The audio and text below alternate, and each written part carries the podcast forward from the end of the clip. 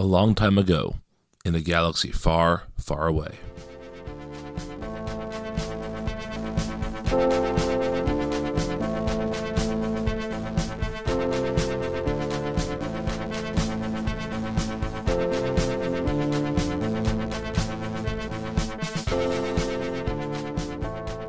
Welcome back, Rebels and Imperials, to Force Ghost Coast to Coast. My name is Brian. With me this week is my friend, multiversity podcaster Zach Wilkerson.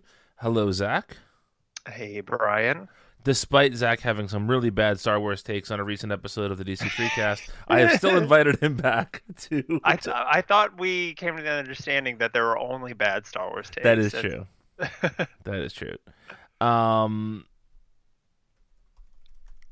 regardless, we have Zach here on the show tonight because both of us spent this last week reading the first of the Star Wars High Republic novels, Light of the Jedi, written by Charles Soule. And um, we each read a little bit of other uh, High Republic stuff. For, for, for tonight, we're just going to talk about this this book. And you had said something to me um, a couple days ago, or maybe it was just yesterday. Who knows? Time is irrelevant now. About this, uh, you had an opinion about this Star Wars novel compared to other Star Wars novels, and I want to start with that. So, what, what did you say to me? Um, I said that it's better than those other novels. I think I spe- specifically said that I thought that this book was like the best uh, Star Wars book thing that I've read since uh, when I read uh, the Thrawn trilogy, which was we did that on this podcast, I think, right before Force Awakens came out. Do you mean the Thrawn trilogy? The, the, the, original, original one, right? yes. the Legends one, yeah, yeah, not the not the post Disney one. Which really, I guess, what I should have said because I re- I really haven't read a ton of Star Wars novels just in general. In fact, in the Legend stuff, I think other than other than like a smattering of things when I was younger, the Thrawn trilogy is the only thing that really sticks out. And I've read a handful of um, canon stuff since Disney took over, um, and this blows everything that I've read so far out of the water. Like that other stuff is is enjoyable, but this was, you know, kind of a the next level up clearly. Yeah, and I have a lot of thoughts as to why that is, uh, which we'll get to in just a minute. But for those that don't know, so the High Republic is a new publishing initiative that is going to last. I believe they said three years, right? At at least I think. Um, they have it's it's delineated into three phases right now, and we don't specifically know how many the how long those phases are going to last. I don't think. I believe they said the first phase would last into early 2022. Um, I think I read that someplace, so I, am presuming at least three years for this, right? But I would at least, yeah. But there are sort of five major, uh, five major authors who are a part of this. But uh, again, we're not going to get too deep into the sort of the overarching High Republic stuff tonight. I want to talk more about just this book, but I do think it's important to note that these books take place approximately 200 years before the Phantom Menace, and so Yoda is in the book a little bit, but it's not. There is not a lot of leaning on characters that we know. Uh, there's a couple of family connections we'll talk about in a bit, um, but even that stuff, I don't think there's really any Star Wars prerequisite knowledge you need going into this, aside from just like I think it'll be hard if you didn't know what a Jedi was, right? sure. Uh, yeah, absolutely. aside from that, uh, is there anything that like you think is a prerequisite for enjoyment of this? No, honestly. Um, yeah, I think that this is pretty accessible. Um, in fact, I think in some ways for certain types of people, maybe like familiarity with Star Wars could make this worse, I guess, for the for a certain type of person. Not me, but for a certain person, maybe. For, for, what, um, for what type of person do you think? Oh, uh, uh, uh, ped- pedants. Um. so me, got it. Okay. Sure. Yeah no, I don't know. Um, I could just, as I was reading this, I I'll just like go ahead and tip my hand. I pretty much dug all of this, but as I was reading it, I I could definitely pick out points where I was like, I I could see how people wouldn't like this, or I could see how people would critique this. Which it's it's nice. I like from what I've seen, other than kind of like the typical like what you would expect, um, like uh, pinning this as like a social justice work and and like a, a Kathleen Kennedy brainchild, like the, the the kind of people that you would clearly expect to not like it, don't like it. But in general, I feel like the response from what I've seen has been pretty positive. I have not checked out the response at all because I, I for a couple of reasons. First of all, because oftentimes Star Wars uh, Twitter and Star Wars internet in general can be pretty terrible. Yeah. Um, but also, Yeah. I, I feel like a lot of times when I have tried to get a gauge for something, you'll see a tweet like, you know, I loved Rise of Skywalker except when Leia died, right? And then like you, you get spoiled on something before you've really checked it out. Sure. So Yeah. I, I, I've just I've been trying to keep a distance, and also I think I knew I wanted to do this show tonight, and so I wanted to come into it with my own opinion and not let somebody else's opinion necessarily uh, cloud it. What's interesting is a uh, friend of yours and mine, uh, Matthew Meylikhov, founder of Multiversity Comics. He read the five chapter preview and said, like, I don't think I'm going to like this book, so I'm not going to read it. But tell me if it's really good, and I'll give it a shot. And I've I've been struggling with that because I feel like on one hand, if you didn't like the first five chapters, I don't know if you'd like the rest of it. But I also feel like the first third of the book was maybe different than the rest of the book. it's almost a different book um i Yes. think or not not necessarily like a different book but it feels like it, it really does feel like two separate and complete parts in a way The the first Um, the first and again we, we should mention that we're, we're going to lately spoil some stuff, but I don't want to I don't want to spoil the whole book here. I, I, my goal of doing this show is that people who weren't going to read this book will maybe pick it up because it's really good. Um, but the first third of the book is basically a, a giant set piece.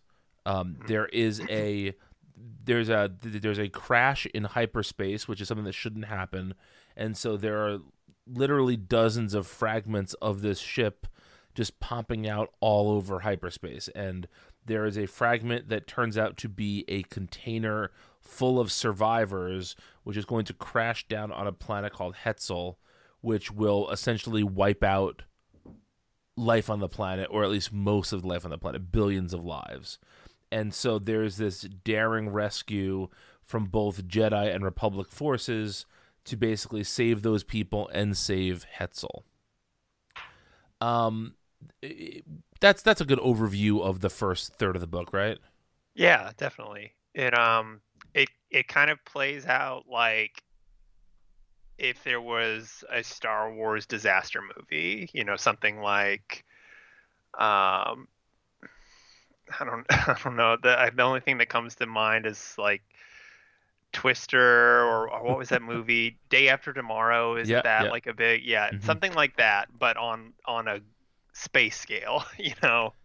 Yeah, it, and one of the things that I think is really interesting about and really well done on Soule's part as a writer is that there's sort of like four different focuses within this scene. It's not like you're just looking at one um you know, uh it's not like it's just one perspective here. You're seeing it from the perspective of the Republic ships, you're seeing it from the perspective of two different sets of Jedi and you're also seeing I guess, from I guess like from essentially the government's perspective, like being informed about this. So you're get you're getting to know a, a bunch of characters in this incredibly tense situation, and it, it's a very useful technique because I feel like you get to learn about who these people are through actions instead of through descriptions, Yeah, definitely. and that that's a really useful thing from a you know from like a storytelling perspective. Um, do we want to talk about any characters in particular from the first third of the book? Well, I think I mean I think we can if we want because a lot of the the characters and pairings that we get in the first part are carried over into the latter part of the book. Mhm. Um and some of them are really cool. Um, Yeah. So yeah, Yeah. I, I would I'd be down to talk about some of them. Okay. Uh, first, let's talk about the, the Chancellor. So it's it's interesting how this this book instantly changes what Chancellor sort of means in Star Wars because I feel like for for most of the time when you think of Chancellor, you think of Palpatine, you think of somebody abusing the position, or even um, uh, what is what is his name? The Chancellor from the Phantom Menace. Uh, yeah, um, Valorum. Valorum, thank you. I feel like even with Valorum, people are accusing him of being uh, shady or whatever. And um, you know, here we we get uh, her name is uh, Lina. Is it Soh? Is that how we're pronouncing yeah, it? Yeah, that's how I would pronounce yeah, it. Yeah. Lina Soh, and uh, she seems like, and I'm sure that we will get more with this character in the future that will maybe deepen her a little bit. But she seems like just the platonic ideal of a leader. She trusts the people she should trust. She distrusts the people she should distrust. She wants what's good for the Republic, and she's done a lot of things. They mentioned a number of like great works that she's done for the Republic. And yeah, like and it's like capital it's like capital G, capital W great works. It's Right. like this is her defining thing. Um yeah. and she she coins this phrase which is we are all the republic. Uh, and that is sort of a, a rallying cry not just for the protagonists in the book but you sort of see regular citizens adopting that as well. It, it becomes this this sort of um, overarching ideal that they are shooting for. And everything she does in the book is more or less in service of that you know? There is this big um, this big plot point for this thing called the Starlight Beacon. And that is an outpost in the Outer Rim that will act as a Jedi temple, as well as a, a sort of a, communications booster, as well as a first aid station, as well as a museum. It's this this sort of big socialist idea of uh, of uh, of what government should be doing. And as a socialist, I am totally cool with that. But it the character, I think, I think this character of all of them has has the tendency to maybe come off as a little too perfect. So that's like a thing that's one of the things, not just like her in particular, but like the whole setting for the High Republic. One of the things that I could easily see people critiquing is that it's just very idyllic. It's very it, it's just I, obviously like everything is not perfect because a lot of like really bad things happen and this is actually one of the darker Star Wars stories that I think I've ever come across in a lot of ways but all but also it's just like everybody is just kind of like at their peak you know Right. And Uh. and um Cavan Scott, who wrote the comic and who is writing, I believe, the second novel in this series, has compared it to Camelot, both the um both the Arthurian legend and also the Kennedys, which even Yeah. saying that makes me want to put a gun in my mouth, but Well, like yeah, I think it was mentioned in that uh, live stream that they did, Uh-huh. and when I heard that, I really kind of groaned.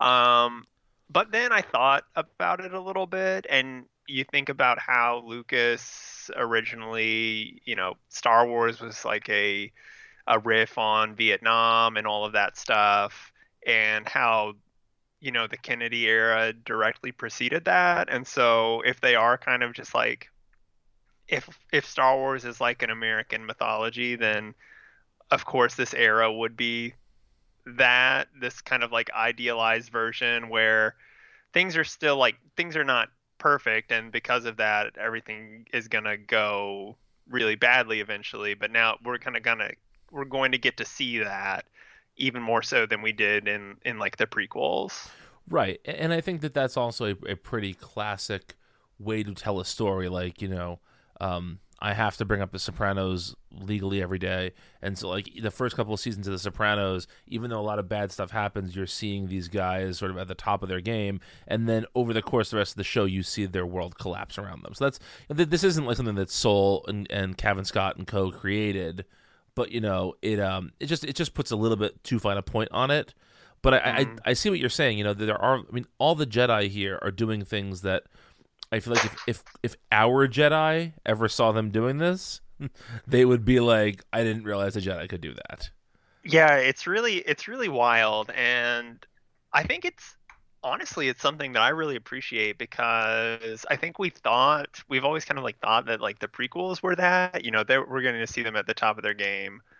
Um but clearly and especially I think like over time the reading on that has changed to the point where we all kind of realize like oh no, they're they're pretty far gone by the time we even like get to them in in Phantom Menace. So now we're like really getting to see like what the real peak looks like, which is interesting. It is, and and it's, one of those situations where, on one hand, I want to see more of them at their peak, but I don't know how much will remain interesting of them at their peak after too much time. Sure. Um, Um, so yeah. let's talk about these Jedi. Who was the Jedi that you want to talk about first? I mean, I feel like the main one that's kind of being the focal point of all of the the early promo material and really the book in general is um, Avar Kriss. Yes, I agree. So Avar Kriss is a Jedi Master.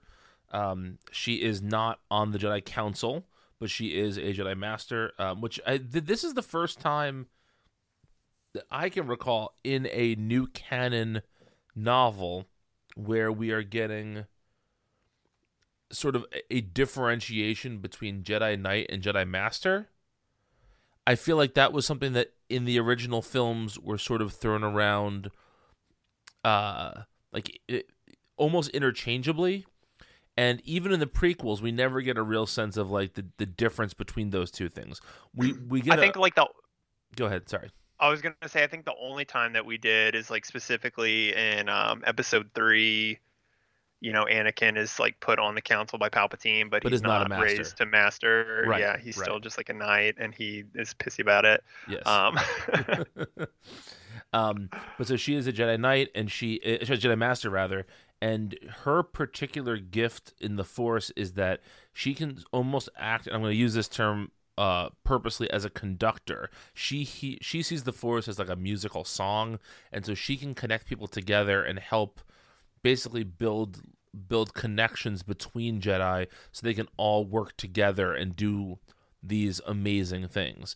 What I really like about this is I think that if we thought about all the Jedi that we know from later era stuff, we can see that they do have different talents, but I feel like it's never been this clear that there are specific like that each person sees the force differently and that impacts how they use the force. There's a lot of information in here about how the force works in a way that I don't think we've ever really seen before.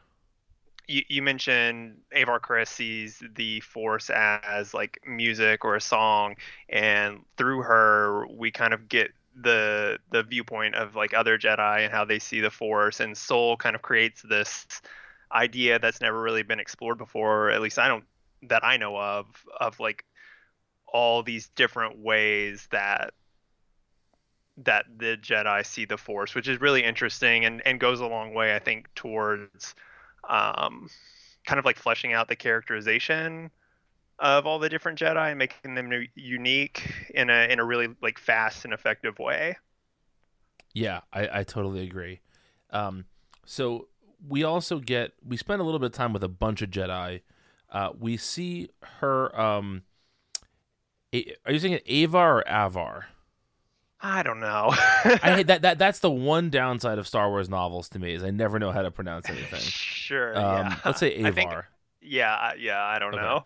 uh, Avar has a uh, a partner in crime here who is not yet a a Jedi a Jedi Master. He's a Jedi Knight. His name is Elzar Mann, and he is sort of seen as a little bit of like a I don't know if you want to call him like a, a, a loose cannon Jedi. I don't really mean that, but he doesn't play by the rules as much. Yeah. much. He's a bit of a rogue, a little bit. Yeah. Um, yeah. and you know again i don't want to get too deep into this stuff i want folks to read it um but, but what are you laughing at Well, that their their their arc in the book, I think, is very interesting. well that's what i was going to say is i think that their arc is really interesting and i think it it plays upon like a certain obi-wan story we get in clone wars it plays Uh-huh. upon a, a theme from the prequels um yeah. it somewhat plays upon a thing from the end of rise of skywalker um depending how you read a certain action Ye- at the end of yeah. Rise of Skywalker. yeah. Like,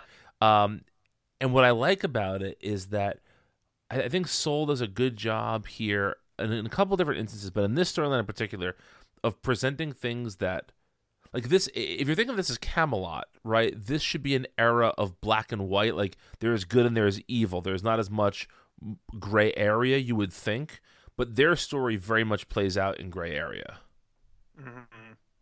Yeah, and I think like one thing that Soule does a really good job, like with them and some of the interactions between some of the other characters, he he like touches on this a lot in the book, and that is like even though this is the golden age essentially, or it's kind of supposed to be presented that way, a lot of the same kind of human pitfalls that you see in the other movies are still present here eh, they're just not having to be grappled with yet.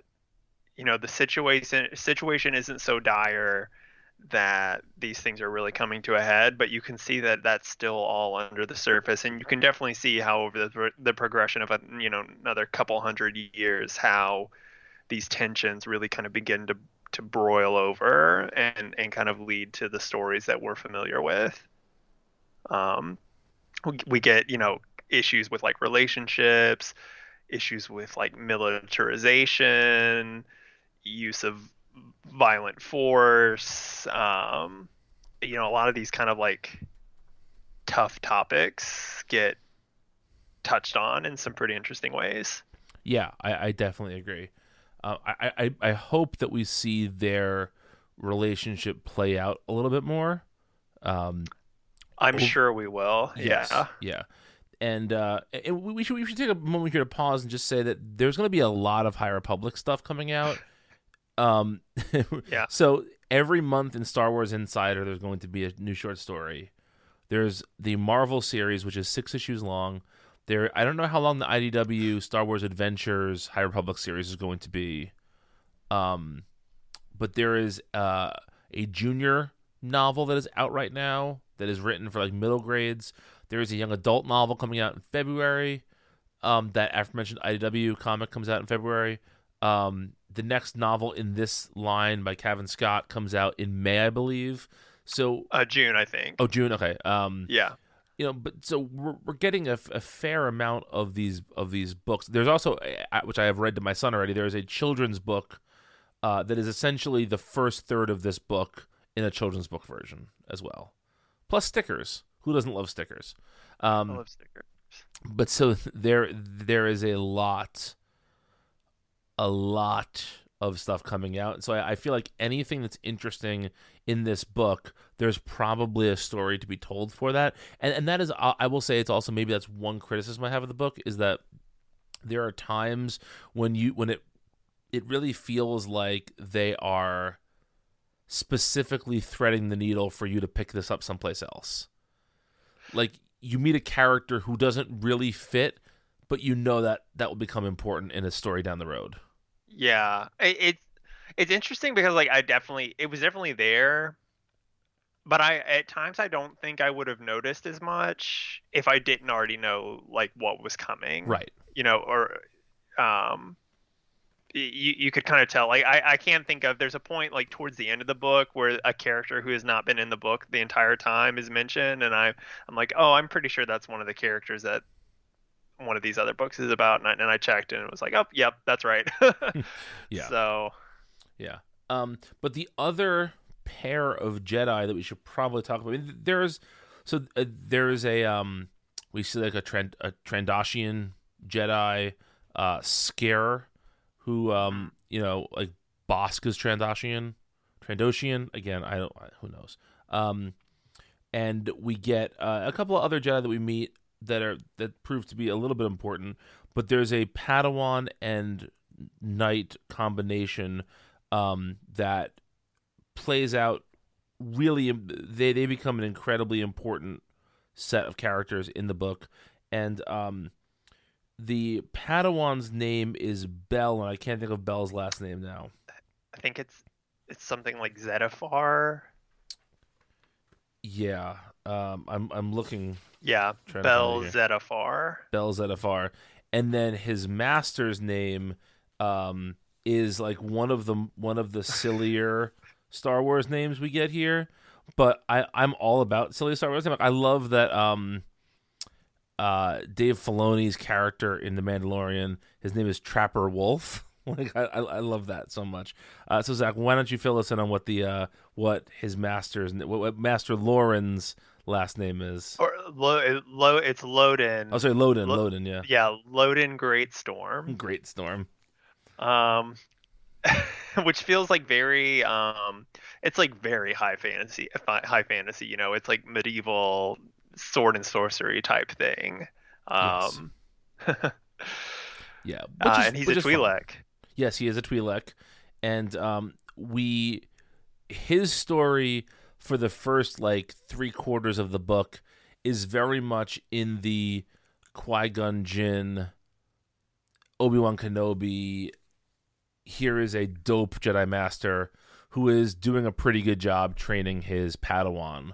Um, he has he has a sense of humor, which they mentioned in, in the book. Um, and you know we, we get a little bit of of just a personality of Loden, and then at the end it takes a really sharp turn. Not not his character, Yeah. but his story takes a sharp turn. and Which- it's it's great. Yes. I think. Um, Yes, it is. Such a good, yeah, such a good turn. I really think, man, the the last third of this book is just wild. I couldn't Um, put it down. It goes so much harder than it really even needed to, um, in a lot of ways. Yes. Uh, it was really good.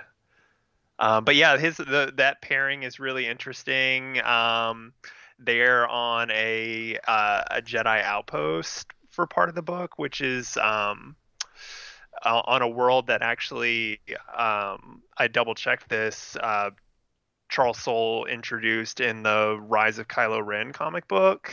Um, the Jedi temple that they go to in that book is Oh, interesting. is this one um in that's in this book which is interesting and um there there's a few other jedi that are in that part of the story that i think are also really really well handled Yes. um bell bell has a pet ember or the, the it's named in ember it's a char hound yes. um which uh is like a dog that can breathe fire Um, we should just mention a couple other characters here. There is uh, Nib Assek, who is Jedi Knight with um, their Padawan Burryaga, who is a Wookiee, um, which is Bur- fun. Burryaga may be like one of my favorite characters in the book. I think I want so much more Burryaga content. yes, handled totally well. Yeah, Uh, just just really really uh, very very well handled. Um, we also get there's a husband and wife team who are uh, essentially they are there at the um, at the inciting event, and they after that happens they're they're not super important to the story, but they hang around a little bit. I, I don't know if there's too much for us to say about them. Um, yeah. Um, I think they're they're they're fun characters. They're um. I, I guess there there is like a pretty good smattering of like non Jedi characters, which this setting I think just has the potential and like is clearly very just Jedi centric. yes, Um, but they they are one of the good uh, examples of like non Jedi characters that are used pretty pretty frequently and, and play a an, an interesting role in the story. Yes. Um, the other non Jedi characters we spend a little bit of time with here, before we get to the villains of the story, are Marlo and Vellis San Tekka. And Yeah. they are um, they're essentially like folks who made their money mapping hyperspace or finding like finding hyperspace lanes and just uh you know working in the hyperspace realm Yeah, I think they call them like hyperspace prospectors. prospectors yeah and uh you know, they're basically like they're they're wealthy young men who seem like they have the world by the balls. And they're they're they're nice but they're not like there's something mysterious about them which you find out a little bit more about later. Uh we don't spend a ton of time with them but i've I, the little bit i have seen people are very mad about the fact that this is a gay couple. Really?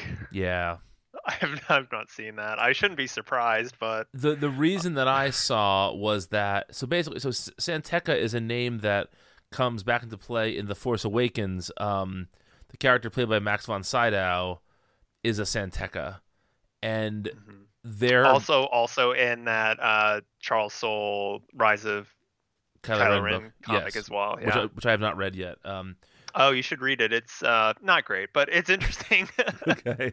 Um, but you know, the argument was that like, well, we have to establish a San Tekka bloodline, and how could there be children from? and it's like, fuck off! Like, come on. oh my on. gosh like there's so many like both like logical everyday explanations and also like science fiction explanations that you can use to get around that it's absurd Yes, it is. But you know, this is the world we live in, Zach. oh my goodness Um, uh, And so, a- aside from the antagonists of the story, is there anyone else you want to talk about? i'm trying to think um well kind of tangential to the oh, there's one person. I'm sorry. Yeah, yeah. Are you talking Yeah. about? Uh, yeah, go ahead. uh Ke- Keven Tarr Yes. I think is his name, who's this kind of like technological wonderkind who shows up early in the story and and plays an important part throughout. And I, I like I don't know about you, I got such suspect vibes from him throughout the whole story. Um, he he never does anything uncouth, but um, I I wonder what his deal is going to be over the course of this whole thing.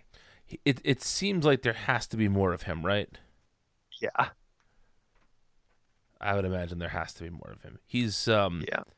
he's a he's a fun character though. He's Uh huh. Um. Yeah. There are a couple others. There's a uh, a senator from I'm pretty sure it was Sereno, which is the planet that Count Dooku is from. yes. Um, who's kind of the representative. Clearly, like not the only one, but he he is kind of like the avatar for the Outer Rim throughout this whole book. Um, he and his aide are pretty interesting. Um, I would say that's like the only other one who really stands out. Oh, and the, and the admiral. There's that one admiral. who- yes. Yes. Who uh, who I just could not stop picturing as um, a clone trooper throughout the whole book. I Oh, just really? had like Okay, yeah, I just Temuera Morrison. He he he he was Temuera Morrison the the entire time in my head because uh, like Clone Wars has uh, warped my brain. Interesting. Okay. Uh, yeah, so why don't we do this? Let's take a quick break, and we come back. We'll talk about the antagonists of the story and just sort of wrap up our conversation about the book in general. Hello, podcast listeners. We're the hosts of the DC3 cast. I'm Zach. I'm Vince. And I'm Brian. Each week, we discuss most of the new releases from DC Comics, focusing mainly on Rebirth, Wildstorm, and Young Animal. We also look at the news of the week, discuss the film and television adaptations of DC material, and dig into industry rumors. We've also had a number of DC creators on our show, like Scott Snyder, Jim Lee, Christopher Priest, Steve Orlando, and Joshua Williamson. So, if you like Borat jokes, My My wife. bad Dan DiDio impressions, This is bad? What the f? and an in-depth look at DC each week, join us every Wednesday morning at multiversitycomics.com, Apple Podcasts, or your podcatcher of choice. Come get Jurgens with us. Okay, so the, the the villains of this story are a group. I've been calling them kind of the the Nihil. Is that how you've been saying it? So on the live stream, they called them the Nihil. The Nihil. Okay. All right. Yeah, good to know. not not like a hard H. Yeah, Right. soft, soft. Yeah. the Nihil. Okay. Um, and the, the- we we don't know a ton about the Nihil, although we get a fair amount of their history. But you know, so essentially they are they're space pirates, and they have the ability to travel through hyperspace differently than other people do. So, for instance, um, think of it as like a grid where everyone else travels horizontally, but they are able to travel vertically as well through hyperspace. And so that allows them to pop in and out of places very, very easily. And it is it, it is it is suspected from the beginning that they are what caused the crash that leads to this whole story.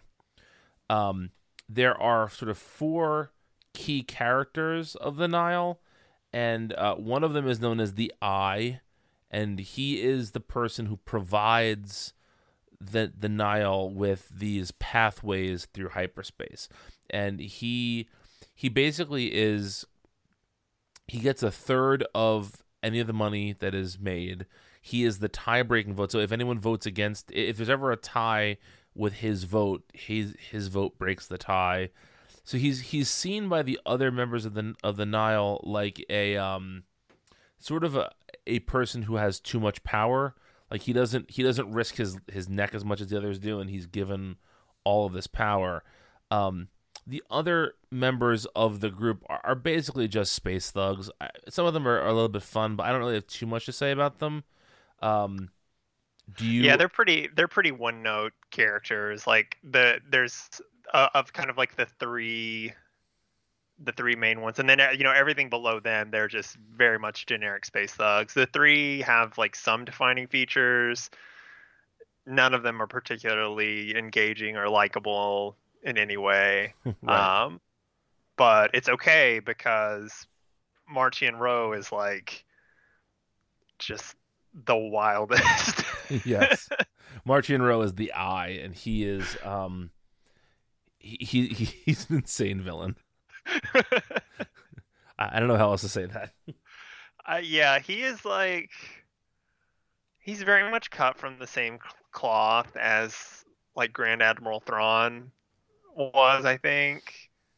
He's like more Grand Admiral Th- Thrawn now than I think like current Thrawn is, really. Yes, yes, he is very much like um Star Wars Legends Thrawn. Yeah, he's like Zahn Thrawn, like old Zahn Thrawn, um, where he.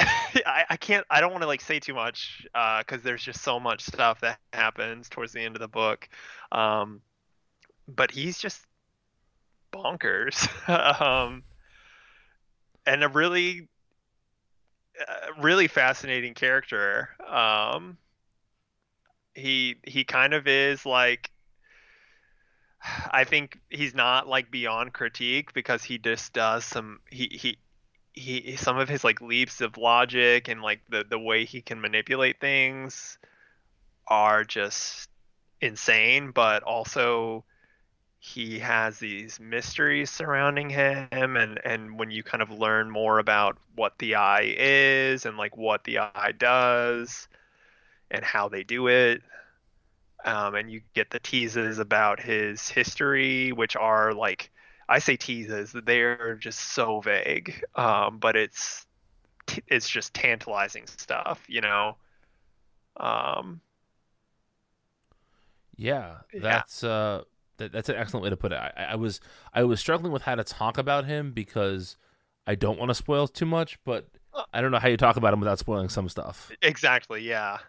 Um, but I, you know, what I found interesting about this is I had thought that because we're setting this th- these stories 200 years in the past, you know, we're I I, I did not think there'd be an overarching villain for this entire whether it's for the entire High Republic era or just the first one, which is called Light of the Jedi. That's the name of the first, um, like you know, first phase of this.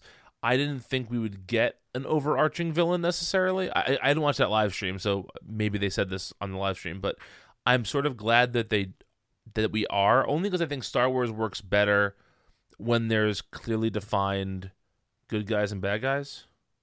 Mm-hmm. I, I mean, I, there's always room for gray, but I feel like there needs to be a, a central conflict. Yeah. In Star Wars, and so this this sets up a nice conflict.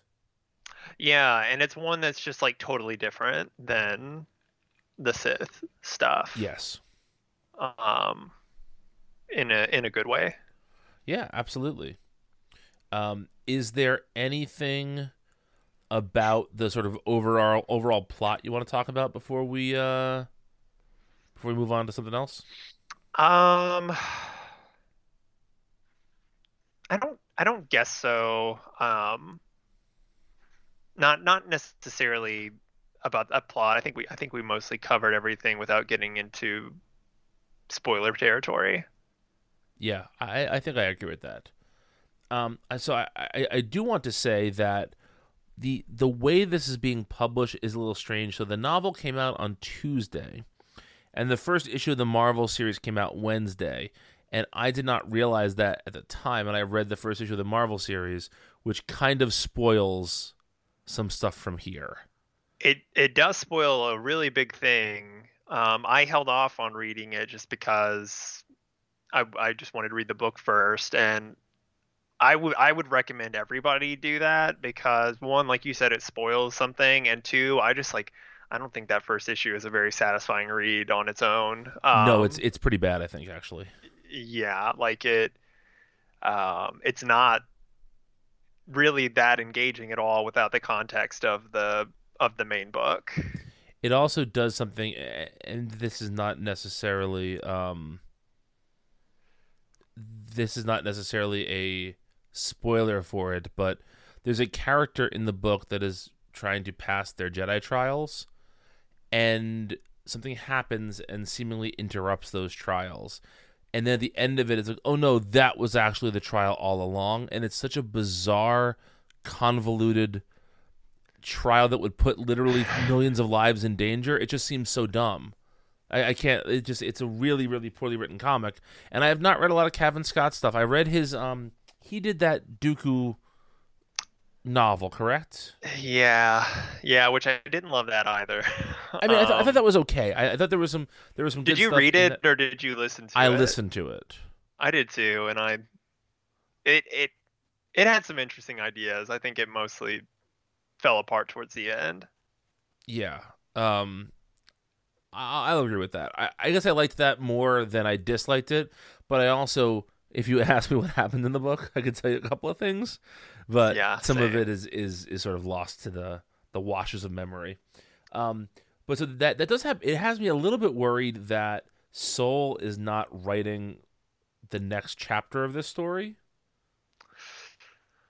Yeah, it seems like they're rotating a lot through like the different genres. So like you know, they're all doing one type of genre st- or, or not genre, I should say, but uh like age group. Um Right. they're or, kind of rotating or, through the age medium. groups. Me- yeah, sure, or medium, yeah. Um, because you know, like in the next batch of books, Cav- Cavan Scott is doing the adult one. Um, I think uh, I had them all pulled up here. They're all they're all kind Claudia of moving Gray along. is doing the first um, young adult novel. Yeah, and then Justina Ireland, who did the uh, middle The grade the- the book junior this novel, time. yeah. The junior novel is moving out, is doing the young adult book next time. Um, so they they're kind of like rotating around. Um, but um, Soule hasn't been announced for any new projects yet. Um, and yeah, I I get what you mean. I'm I'm a little nervous about it too. The the concept of what it looks like, the Cavan Scott, the next like uh, adult book, what it's going to be, just based on the cover, is really interesting to me. By the time you get to the end of the Light of the Jedi and you see who's on the cover for Rising Storm, then it's like, oh, this could be interesting. Um, but yeah, I'm I'm a little nervous. Um, but we'll see. I, I think like comics are really it is I think like when well Cavan Scott has done a lot of the like high uh, not High Republic, the uh, Star Wars Adventure comics, which I've not read. Those are pretty those are- fun. Yeah, I've not read those. So like he definitely has some comic experience, but I don't know. Yeah, this first issue, it just uh the pacing on it was weird, like you said. The kind of uh, idea behind it was weird. It ended in a weird, really weird way. I have Um, no idea what happened on the last page. I, I think I do. We can talk about that after because it's kind of a spoiler. Yeah, Um, I, I, I, i- is it him just like being upset at the thing that happened? I read it as the same thing that happens to one character at the end of The Light of the Jedi is happening to him too. Okay, interesting. Okay, that was maybe. my read. Sure. That may be wrong. sure. I like that read better than my read, so that's good. Um, yeah. Um, all right. Well, the, the one thing I do I do want to end this conversation on is that there is going to be a Star Wars High Republic TV series that was announced at the Disney Investor Day, which takes place 50 years ahead of the Phantom Menace. And so I guess because species age differently, we may see some of these characters in that TV series. Um, but I would guess probably not. reasonable. Yeah. I would Uh, guess some- probably maybe not. some.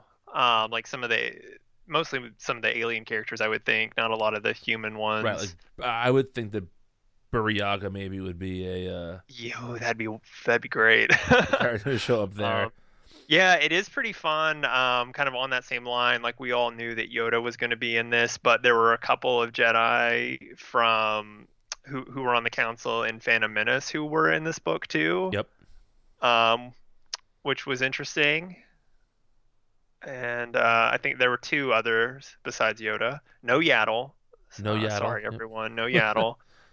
um, but yeah, and I think you and I had kind of talked uh, when that was first announced how it was weird that they were going to be getting to like the end of the timeline already, but chances are that show doesn't come out until like late 2022, early 2023. So, you know, by then it might be kind of more in line with the books. And who and I kind of expect this to jump around a little bit. Um, I wouldn't be surprised if we get later down the line like a, a Marchion Ro solo origin book or something like that. Right, right. Um, or you know, a book about Avar and and Elzar and Stellan when they were kids in the in the temple or you know eh, when they were Padawans or something like that. That that seems like a pretty low hanging fruit uh, middle grade novel um, or young adult novel. I- yeah. they they have like some leeway with you know they don't have to just move forward necessarily. We definitely Right. want them to, but like there's a lot of room. Well, that's like. So, here's my big question that I want to kind of end the conversation on. Do we think that the High Republic is going to be something we're going to be seeing stories still set in 10 years from now? Or is this going to be like a three to four year blast of stories and then it's kind of isolated off? Because, in one hand, I could see the series, the name of which I am desperately trying to remember without looking up, but I don't think it's going to The- be there. The TV show, Yeah. uh, the Acolyte. The Acolyte. Thank you. Um, I feel like on one hand, I could see the Acolyte acting as the capstone of this event, and then we kind of leave the High Republic for a while. I mean, I'm sure they'll come back to it at some point. But do you think this is going to be a setting that we're going to be seeing continuously, or is it going to be sort of a focused timeline for a little while? Um, I mean, I guess it definitely just depends on like how successful it is. Um, yeah, I really don't know. I mean, I definitely think we'll, you know, we'll get to see these three phases plays that play out. I, I guess beyond that, it probably just depends on how su- successful it is and how much inter- interest there is, like on Lucasfilm side to continue it Mhm. um, like how, how much effort or, or resources they want to contribute to it. Um, you know, because right now it's just confined to books, comics, and that and and then that one TV show that we know about. Um, but are we going to get video games? Are we going to get? Well, we already actually kind of have, we've had some video game crossover. They've done some VR stuff. Um, but like a like a big kind of tentpole video game? Are we gonna get um, a movie? You know, Yeah. eventually. That it kind of you know I don't know how big they want to make this. Did you see that there is a Chinese language only ebook I right did. now? I did, yeah, ki- I kind of want to find a translation of that. yeah. Um, it's it's really interesting. That was like the first thing that came out. Even Yes. It- that was like the first High Republic media, which is just really weird. Um, I know I know Disney wants to tap into that Chinese market and or they want Star Wars too, and I, I think like traditionally Star Wars hasn't done very well in it that just market. seems wild to me that they've said there is no plan to Yeah. release that. Like, why? Yeah. Why would you do that to me? Yeah, I mean, I imagine, um, I imagine it'd be pretty tough to make it worthwhile, just w- because with like translated media, it, it's really hard to kind of capture the the tone and the writing of the original language, and it can come off as not great. Yeah, So maybe that's maybe that's part of it. I don't know. Yeah. I'm not sure. Um. Anyway, any any closing thoughts on this on this series? man, I really liked this first book a lot. Um, I'm pretty much planning on reading everything. Um, they also announced, I don't know if you saw this, there is a um, going to be a YouTube uh, a, a YouTube show called the High Republic Show that's going to air every month. That's um, kind of just like a behind the scenes look Mhm. at everything as and like interviews with the creators and stuff. Um, so that'll be kind of interesting to follow. They kind of hinted that that might be the place that you get new announcements and things first. So um, they're definitely putting a lot of uh, resources and energy at launch, which is which is reassuring. I think. Yes, absolutely. I, I feel like this is this is being set up to succeed, and in this new Disney hierarchy where films don't matter anymore, Yeah. it's going to be very strange to see how all this plays out. hmm Anyway, thank you all for listening. Um, thank you, Zach, for stopping by. I'm sure this won't be the last time you and I talk High Republic on this show. Um, it seems like this is going to be a, a semi-regular thing, probably. At least when these novels come out, we'll probably do one of these episodes again. Um, You can follow Zach on Twitter at WilkerFox. I am at Brian Needs a Nap. And remember, the Force will be with you always.